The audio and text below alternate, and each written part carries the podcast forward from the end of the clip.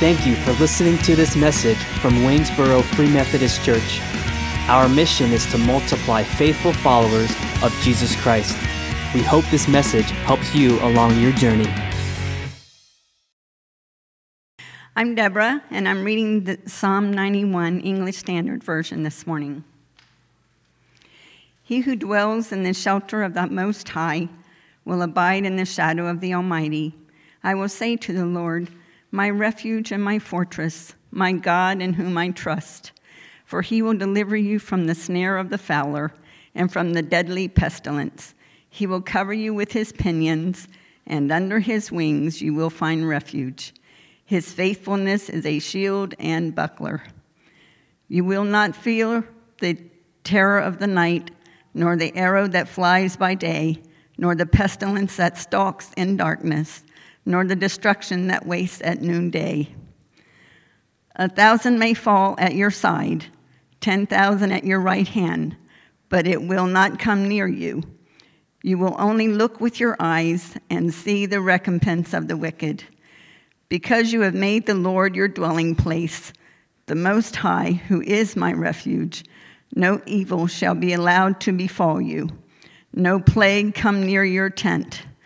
For he will command his angels concerning you to guard you in all your ways. On their hands they will bear you up, lest you strike your foot against a stone. You will tread on the lion and the adder, the young lion and the serpent, you will trample, trample underfoot. Because he holds fast to me in love, I will deliver him. I will protect him because he knows my name. When he calls to me, I will answer him. I will be with him in trouble. I will rescue him and honor him. With long life, I will satisfy him and show him my salvation. These are the words of the Lord for the people of the Lord. Thanks be to God. Well, per usual, I'm going to move a little closer if that's okay. It's been a while since I've seen you guys, so let's get close. Um, How's everyone doing this morning? Doing well? The storm was a little crazy this morning. It's my general custom um, when I preach, whether it's here or at the church that we're attending now, to do worship and prayer around the building in the morning. And I got here, and no sooner I pull in the parking lot, it just starts dumping rain. Um, and I was so blessed that Gertrude was here praying first thing this morning, and she was able to let me in, so I was able to, to do that in the sanctuary. Um, the Lord even cares about the little things um, that we've grown accustomed to um, and provides, um, just provides for us in that way. And I just want to encourage you guys with this before I get started. So, um, one thing I feel like the Lord's been telling me throughout the whole year, just continually repeating it and continually reminding me, is that God is not done with His church in the midst of everything that's going on in the world, all of the calamity, all of the chaos, all of the change of mindset and perspective in our culture, and a lot of that affecting the way that the world views church and what that looks like, in the midst of all of that stuff, God's not done with His church. God's not done with Waynesboro Free Methodist Church. And that's encouraging and I feel like over this next year, over these next couple years, the God's, cha- God's challenge for the church is going to be one of depth. I think God wants to take us deeper in who He is, into what His kingdom is, and the reality of His kingdom coming to earth, and what that looks like for us as God's people. I think his challenge in the next coming years, with all of the stuff going on around us, is to take his church deeper into his presence, deeper into his kingdom, deeper into his will for them here and for us here and now. God is not done with his church. God has big plans for the church this coming year. This church as a local body, but also the church as a whole. And I just want to encourage you guys this morning. The same God that we read about in scriptures is the same God moving in the church today. He hasn't changed. He hasn't stopped. He's not hindered. He's still the God who put everything into place, that did all the amazing things that we hear about. And He's desiring to take us deeper that we could walk in that stuff. With that being said, Psalms 91, it was funny. I was telling Dave this this morning when Scott reached out to me and said, Hey, I'm going to be gone this weekend. Would you mind coming and preaching? And I prayed about it and, and, and called him back and said, Yeah, I would love to do that. And he said, Well, there's one, there's one condition.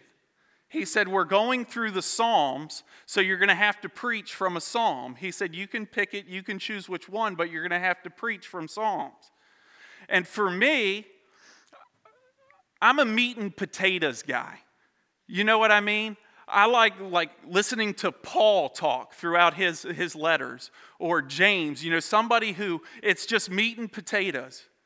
And Psalms is always one of those books that I've struggled with because of the language, because of the way it's spoken, right? It's more poetic, it's more illustrative in what, in what it's talking about.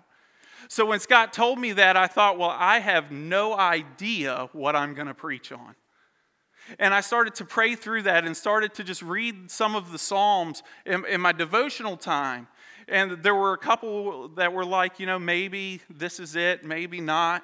And I just felt like the Lord, um, in my prayer time one day, was saying Psalms 91. And I was like, Lord, what is Psalms 91? So I opened my Bible and began to read it. And what I realized is that this is a chapter that is full of God's promises for his people. It's, it's a chapter full of God proclaiming, This is what I have for my people. This is my promise for my people. But with that comes the reality that these promises are conditional. And let me explain what I mean uh, when I say that. The, the, the promises in this text are dependent on something.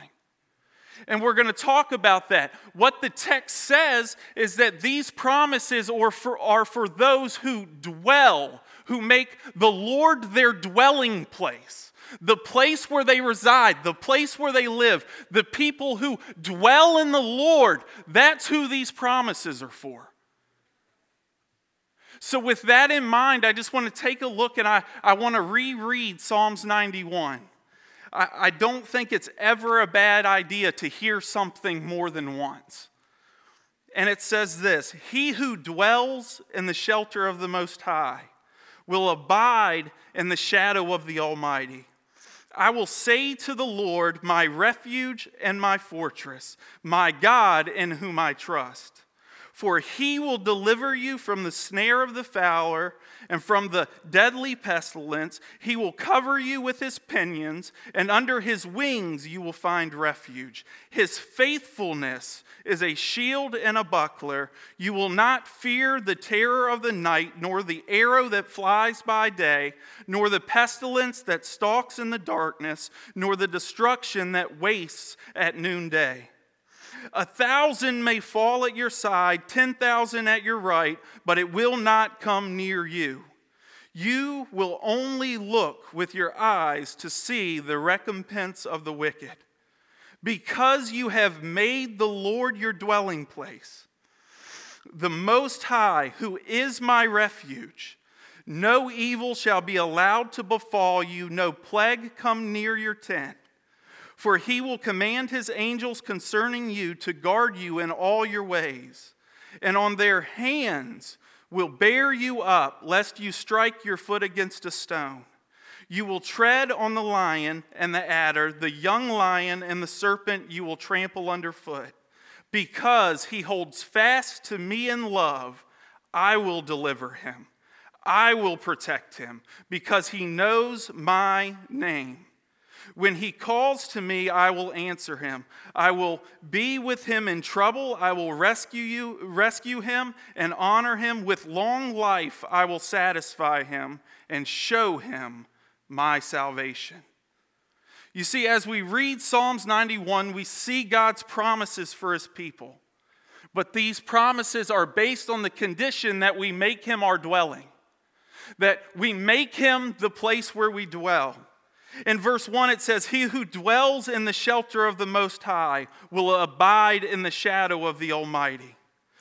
Verse 9 says, Because you have made the Lord your dwelling place, the Most High, who is my refuge. In verse 14, it says, Because he holds fast to me in love. See, God is calling his people to make him the dwelling place, the place where we live, the place where we reside, the place that we call home is to be him in the kingdom. And I think a lot of times, as God's people, we want the benefits of the kingdom without living there, without surrendering to the lordship of the king. But that's not, that's not the way it's set up. You don't get the benefits of the kingdom of God without living in the kingdom of God and under the lordship of the king. Does that make sense? It's not that God is withholding his promises. The promises are there and they're free, but it's only when we dwell in him when we dwell in his kingdom that we gain access to the promises he's already provided. John 15, verses 4 through 6, Jesus re- reiterates this Abide in me, and I in you. As the branch cannot bear fruit by itself unless it abides in the vine, neither can you unless you abide in me. I am the vine, you are the branches. Whoever abides in me, whoever lives in me, resides in me, dwells in me, and I in him, he it is that bears much fruit. For apart from me, you can do nothing. If anyone does not abide in me, he is thrown away like a branch and withers, and the branches are gathered and thrown into the fire and burned.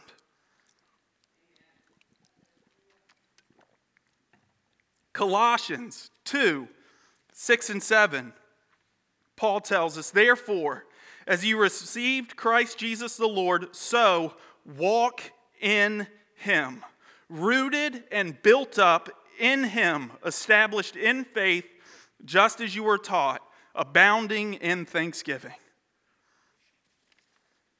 We need to be a people who encounter the presence of God on a daily basis, who walk in step with the Holy Spirit walking and talking and discerning his voice throughout the day, never losing sight of his presence and the reality that he's with us everywhere we go, always. Always talking, always leading, always commissioning us to accomplish what he has for his kingdom.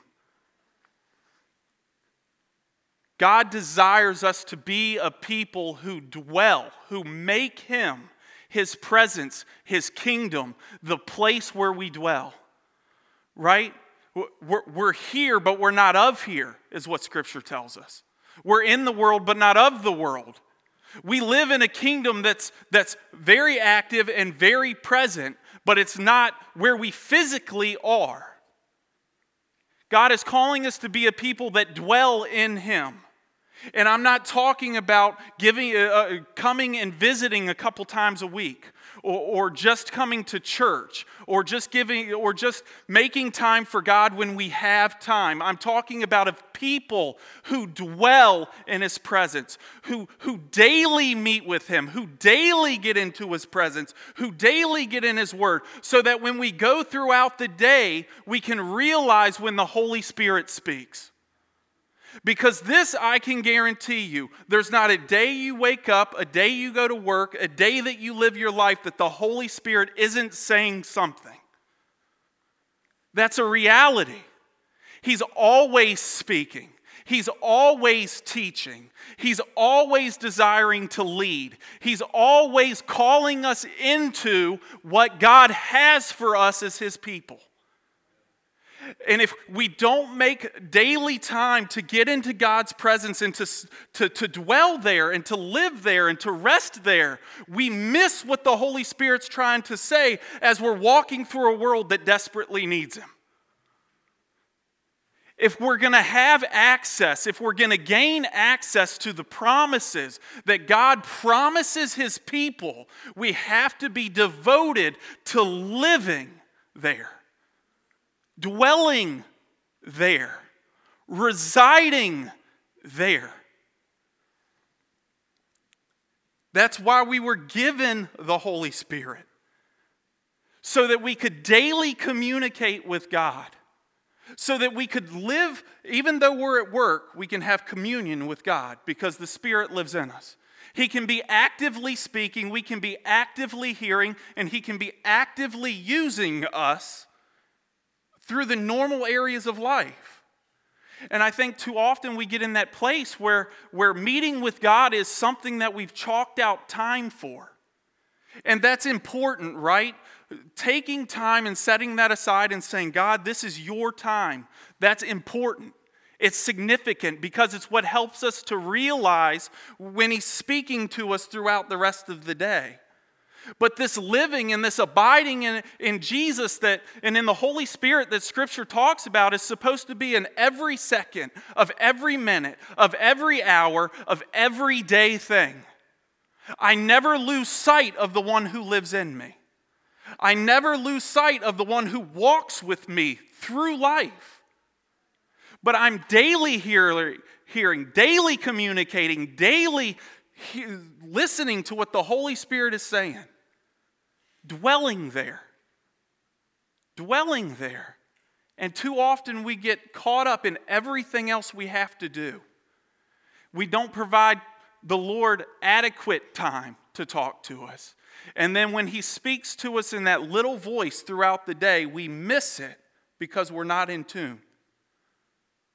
It's important.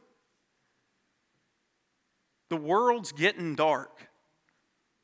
Our country is going down paths that it shouldn't go.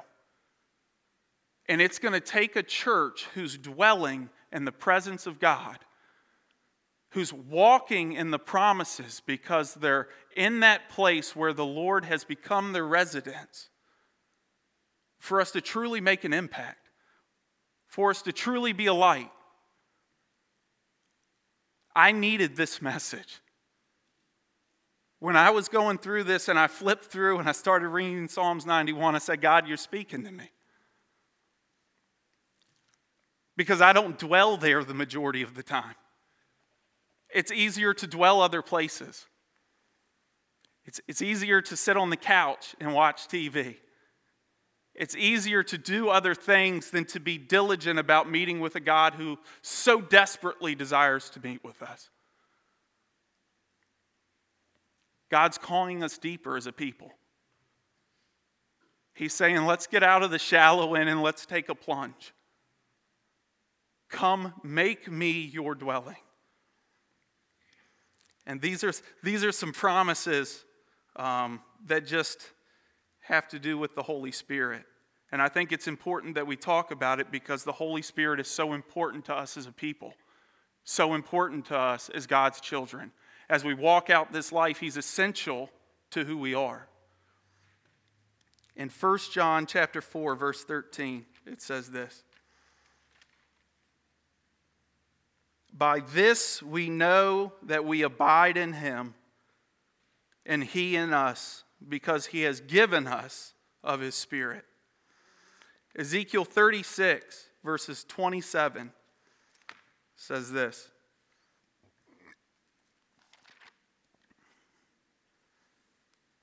Verse 27 And I will put my spirit within you and cause you to walk in my statutes and be careful to obey my rules. Acts 1 8 says, When the Spirit comes upon you, you will receive power to be my witnesses throughout the world. John 14:26 says that the Spirit was given to us that He could teach us and remind us of the things that Jesus taught. The Holy Spirit's desire, God's desire, is that we be a people who dwell in His presence, that actively walk with the Spirit through life, him teaching us and reminding us and commissioning us as we walk through daily life that we would hear His voice and that we would move, that we would hear His voice and that we would speak, that we would hear His voice and be empowered for the work that He's called us to as a church. That we would hear his voice and be convicted and come to a place of surrender and forgiveness. That this would be a daily experience walking in the Spirit with God. That church would become, that God would become more than a Sunday morning thing, more than a Sunday Wednesday thing, more than this time that I've chunked out during the week that He can have when I'm available, but He desires that, that He become the place where we dwell, the place where we live, the place where we reside. That everything that we are flows out of that dwelling place. That's how we gain access to the promises that he proclaims in Psalms 91. That's the condition. He says, This is what I promise I'm going to do. If you dwell in me, you gain access to these promises, to walk in them, to move in them. So, with that being said, I want to talk about the promises that he lays out in Psalms 91. The promises that God says, This is what I have for my people.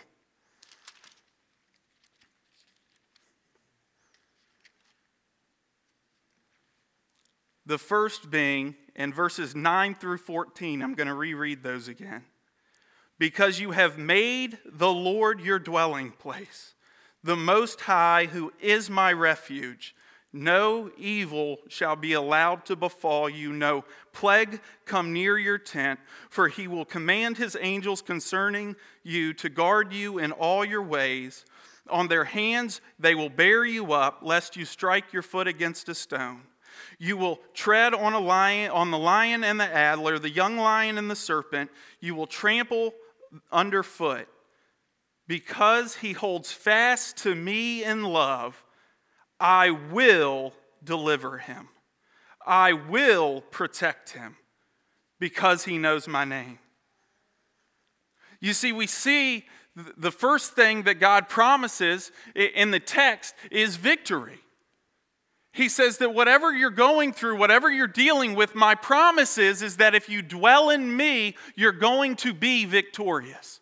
You're going to walk in victory. And we see this all throughout the Old Testament with God's people. When they're diligent about making God their dwelling place, right? When they're wa- walking through the wilderness and they're following the cloud and they're pursuing what God has for them, when they're doing the things that God called them to do, they prospered and they were victorious. They went into the promised land confidently under Joshua against foes that were far bigger, far more equipped, far more trained and, and numbers, but they came out victorious because they prioritized God and His will and His kingdom.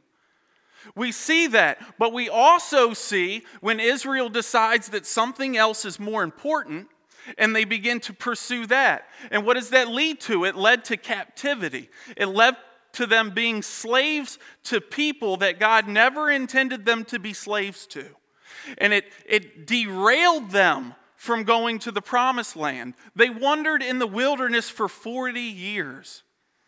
40 years. Moses, the man who, who pursued God and did what God did to lead his people, never got to encounter the promised land because Israel took their eyes off of their Savior. And I think the same is true for us in our lives we only gain access to God's kingdom, to that victory. We only walk in victory as we're dwelling in Him. Our victory is 100% dependent on where we're dwelling on a normal basis. You don't get the benefits of the kingdom without living in the kingdom. Deuteronomy chapter 20, verse 4 says this 20, verse 4 For the Lord your God is he who goes with you, goes with you, is with you to fight for you against your enemies and to give you victory. 1 Corinthians 10:13 tells us that no temptation has seized us but what is common to man. And that when we are tempted, God is faithful and he provides a way for us to stand up under it. God provides a way. And a lot of times we miss that way because we're not dwelling. We're in the midst of temptation, and the Holy Spirit is just yelling, This is how you get out. This is how you overcome. This is what you need to, to walk in victory. And because we're not dwelling there, we miss His voice and we miss the opportunity to walk in, in victory over temptation and sin. James chapter 4, verse 7 says it this way James chapter 4, verse 7. Submit your, yourselves, therefore, to God. Come under the lordship of the king. Resist the devil, and he will flee from you. Now, listen to verse 8. I don't think that it's an accident that James put verse 8 after verse 7. Draw near to God, and he will draw near to you. Cleanse your hands, you sinners, and purify your hearts, you double minded. So he says, resist the devil and he will flee. But then immediately after that, what does he say? He says, Draw near to me, and I will draw near to you. See, the strength to resist the devil, the strength to move forward in victory, comes from us pursuing our Savior, comes from us dwelling in that place, dwelling in the Holy Spirit. We don't overcome sin by avoiding sin. We overcome sin by running to a God who has the ability to empower us to move forward, to walk in victory. Our victory is based solely on where we dwell. You're not going to experience heaven if you're continually putting yourself in hell. That's hard to hear, isn't it? We have to be a people who dwell in the kingdom, that are about kingdom presence and kingdom business. And it's when we do that that we become victorious. Not because the promise uh, wasn't already there, the promise is there. The promise was pinned way before we were born. But are we going to dwell? Are we going to make the Lord our dwelling place? Or are we going to hope that we can do what we want to do and still walk in victory? It's not the way the book says it works.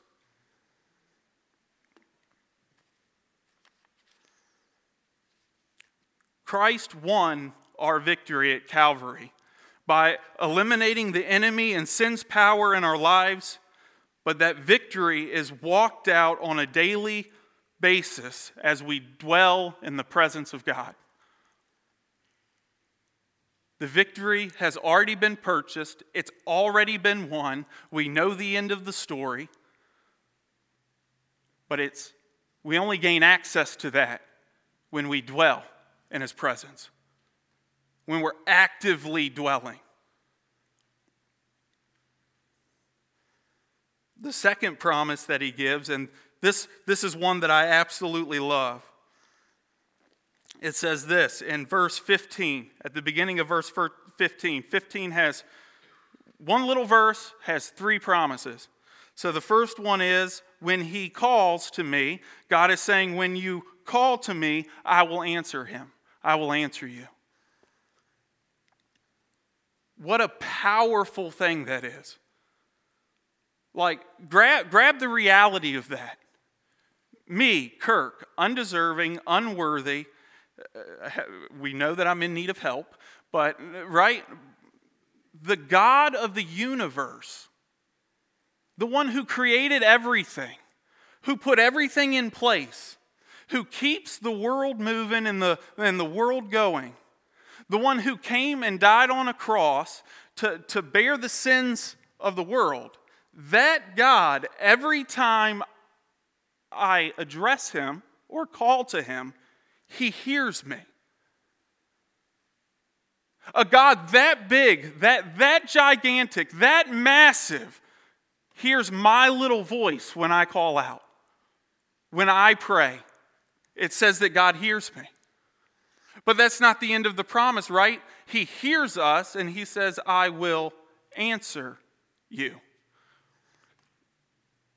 Now, that doesn't mean that I pray for a Ferrari and magically when I wake up in the morning, there's a Ferrari in my driveway, right? That's not what God's talking about. But what he's getting at with this, and it's all throughout Scripture, is that as we're dwelling in his presence, his Spirit teaches us to pray for the things that He desires us to pray for. And because what we're praying for is in the will of God, He answers the prayer. Does that make sense? When, when we're dwelling in Him and focused on the kingdom, we're praying for kingdom things. My prayer goes from, Lord, I want a Ferrari, to, Lord, my neighbor's sick and not doing well.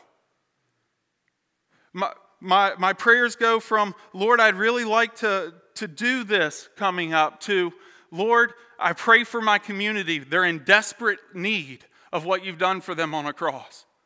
Can you, can you show me a way to step out in faith and be a part of what you're doing in our community? You see, it's prayers like that, God, kingdom focused prayers, that God is faithful to answer. And I think we only pray that way when we're continually dwelling in His kingdom, in His presence. And the promise is one, that He hears us, two, that He answers us. It's His promise. He says, This is, this is what I can guarantee. If you dwell in me, I'm going to hear you. I'm going to listen. When you when you call to me, it's not going to be missed. It's not going to be overlooked. I'm going to hear you. But not just that, I'm going to answer the prayer. That's huge.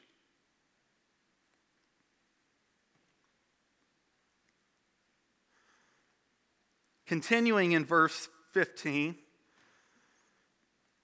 it says this I will be with him in trouble.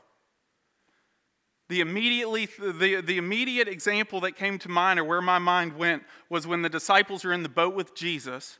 Jesus is sleeping, and right, the storm is raging right? And they're beginning to freak out. And these, these aren't people that are unfamiliar with being in a boat, in a storm, in the middle of the, the sea, right? They were fishermen. This is what they did. But they forgot who was with them in the boat. They wake Jesus up, Jesus calms the storm, and everything's all right. His promises is as we dwell, as we make him our dwelling place, when we go through stuff, when, when we're faced with trials, when we're faced with trouble, when we're faced with tribulation, He'll be there with us throughout the whole process, throughout the whole thing. You're not alone. You're not going through it by yourself, but the God of the universe is alongside you, walking with you through it, sometimes carrying you through it. He's there. That's amazing. John 6 John 16 verse 33 says this.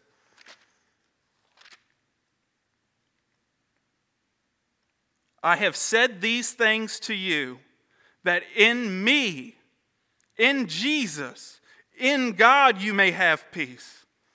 In the world you will have tribulations. That's his promise. As long as we live here, we're going to have trouble, we're going to have tribulation, we're going to have trials.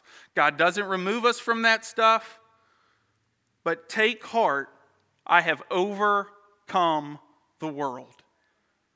You see, it's as we're dwelling in God, in His presence, in the Holy Spirit that as we begin to be faced with trials and tribulations and trouble, that God is there with us in it and we can see what He's doing and He moves us through it. Because Jesus proclaimed that the trials are going to come, but take heart, I've overcome the world. What you're facing has not outwitted me. What you're facing has not overcome me. What you're facing is not too big. I am the God of the universe. I've been there and I've overcome everything. It's hard to see God with us when in the hard times when we don't take time to be with God in the good times. God's not a safety net. He's not somewhere you, you go to when you're just in trouble. He's a Savior. He's a Spirit that desires to live with you daily, to be actively moving in your life every second of every day. Do we dwell there?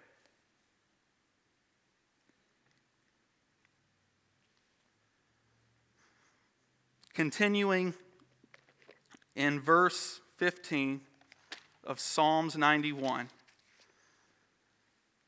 I will rescue him and honor him. I'm going to go ahead and read verse 16 also. With long life I will satisfy him and show him my salvation. 2 Timothy verse 4 uh, I mean chapter 4 verse 18 says this The Lord will rescue me from every evil deed and bring me safely into his heavenly kingdom. To him be the glory forever and ever. Amen. He will rescue us. As I look back on my life, there were a lot of times in my life where I needed rescuing. There was a period in my life where I didn't know God and I was so deep in a pit that I had lost hope and I was chasing everything I could to fill that void drugs, alcohol, people's approval. And it wasn't until I encountered God, right? It wasn't until He put a Dave and Debbie in my life. It wasn't until I started coming to church and started to dwell there that He pulled me out of that pit, that He rescued me. And it goes on to say, Not only will I rescue you, but I'll honor you. And I can tell you right now, there's no greater honor in the universe than someone like me who was without hope, who was living in sin, who was dwelling there, to be rescued and then proclaimed by the Lord that I am his child. I am a child of God. I have a Father that deeply loves me, that's deeply concerned about me. I have a Lord who not only wants to pull me out of the pit, but put me in a place of honor and use me to accomplish things in His kingdom that only He can do through me, but that only happens. I only come out of the pit, I only receive that honor when I'm dwelling in the Lord. When that's the place I reside when that's the place I'm living, where that's the place everything else flows from. We are his children. You are his child. There is no greater honor in the universe than to be able to proclaim the God of the universe is my daddy. He deeply cares for me. He's deeply concerned about me. So much so that Jesus came and he died to provide a way back that I could enter into relationship with him. Right? That's the next that's the next promise that he gives is salvation. I will show him my salvation. And what 1 Corinthians chapter 1 verse 9 tells us is that God is faithful whom call, who called us into fellowship with his son. If you ask me how I define salvation, it's this that God has provided a way that I can enter back into relationship and live in rela- relationship with Jesus. That's what salvation is. Forgiveness is a part of that. Praying and accepting Jesus as my Lord and Savior is a part of that. But what God desires out of all of it is that we walk in relationship with Him. That's why the price was paid. That's why Jesus came. It's why he suffered. It's why he was rejected. It's why he was beaten. It was why he was nailed on a cross was to say, I love you so much that I don't want you to live in the junk that you're in. I want to pull you out of that. And I want to restore you into this relationship with me. We're no longer kept at a distance. Scripture tells us that when we're saved, the Holy Spirit comes to live in us. That means that relationship is active. Every day God gives me breath to get out of bed, the Holy Spirit is there and wanting to walk in relationship with me. That's salvation. That's why James can proclaim faith without works is dead, it's of no use. Because the faith that we believe in tells us that God paid a price that we could walk in relationship with Him. That's what salvation is. Anything that's not walking in relationship with Jesus, not walking in relationship with the Holy Spirit, isn't salvation. It's not a prayer that we pray, it's not a ticket that we punch, it's a relationship that we live in. God promises us if you, if you make me your dwelling place, you will experience salvation and everything that comes with it. That's amazing. The last thing that he promises, it actually comes before salvation in the list, but I think it comes after salvation and the, in the walking it out. It says, I will, with long life, satisfy him. And what I don't think that's talking about, and what I don't think that's talking about is long life here. And I think I can confidently say that because all throughout Scripture we see guys like Stephen, who was radically pursuing the Lord. I think that's clear. Who was dwelling in the Lord, and yet he was stoned at a young age. Peter was hung on a cross, upside down, long before it was his time to go. So I don't think that God is saying, I will satisfy you with long life here. I think what he's getting at is the eternal life to come. See, there's going to be a day where we either close our eyes for the last time and we wake up and enter the gates and get to spend eternity with God, or one day the clouds are going to part and Jesus is going to come and trumpets are going to sound and Jesus is going to come flying out of the clouds and, and victory is going to take place and he's, all, he's going to grab all of us up and take us into eternity with him. That's the promise. That's the end of the story, right? Jesus is saying that if you do this while you're here and now, if you just make me your dwelling place, if this is the place you reside, the place you dwell, walking with me, talking with me on a daily basis, interacting and walking in the Holy Spirit that I've given you and dwelling there, he says, if you can do that while you're here, you get to spend eternity with me. And he doesn't just talk about long life, a long life that will satisfy. Has anybody in life, in this life, experienced dissatisfaction? Anybody? The promise is, is that when we get to heaven, that, that's gone. We will have long life that is daily, that is always satisfying. We, will get to see Jesus face to face and live there for eternity with the Savior of the world, with Daddy who loves us so much. It's just an incredible thought. We will wake up. Well, I don't know if we'll wake up. I don't know if you sleep in heaven.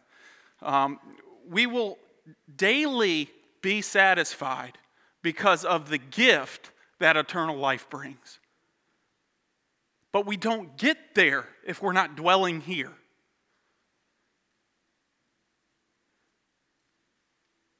God has made uh, amazing promises in this chapter.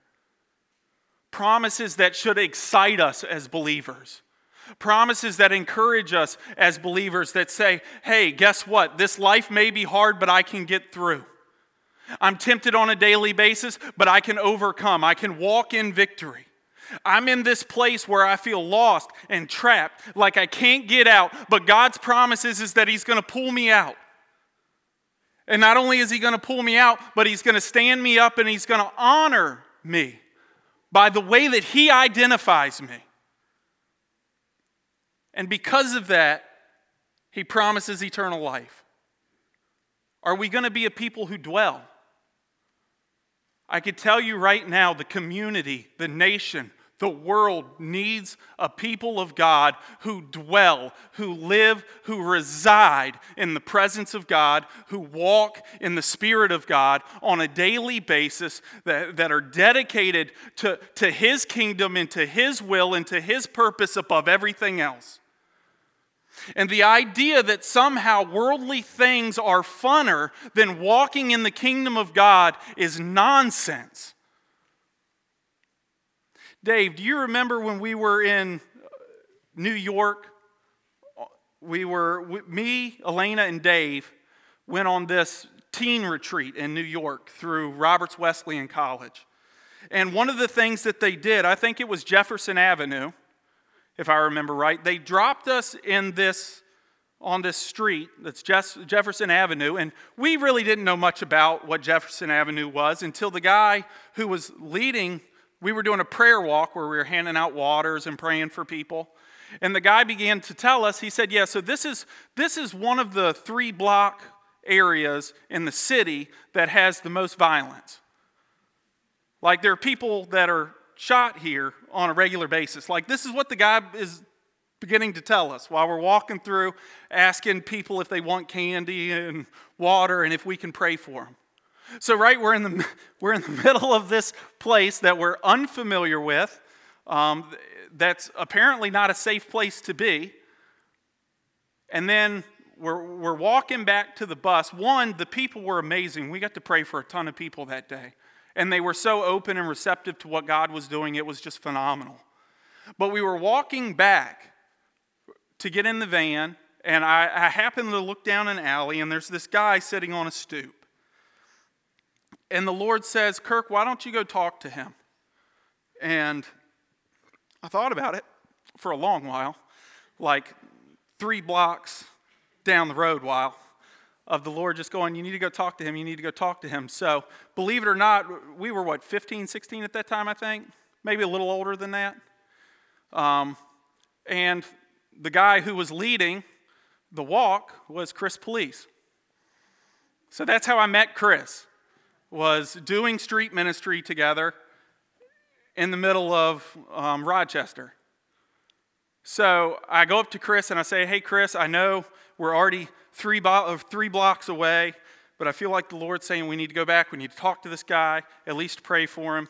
And you guys who know Chris know Chris. Oh, absolutely. Let's go, let's go, let's go. And he, you know, we're almost running down the street to go talk to this guy. And we end up talking to him and asking if we can pray for him, and he begins to pour out his life and everything that's going on. And God gave me and Chris the privilege of leading Bob to the Lord. I'll never forget his name. And I can tell you that is probably that and other experiences where God has used me has been the most satisfying part of my life. Period.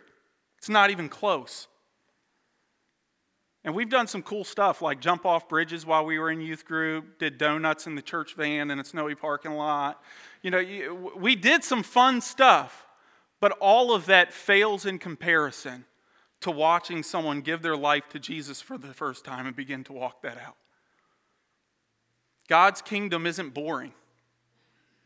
It's, it's not a lack of fun or a lack of joy. It is the most satisfying place the most joyful place we can live because it's where we were designed to live, created to live.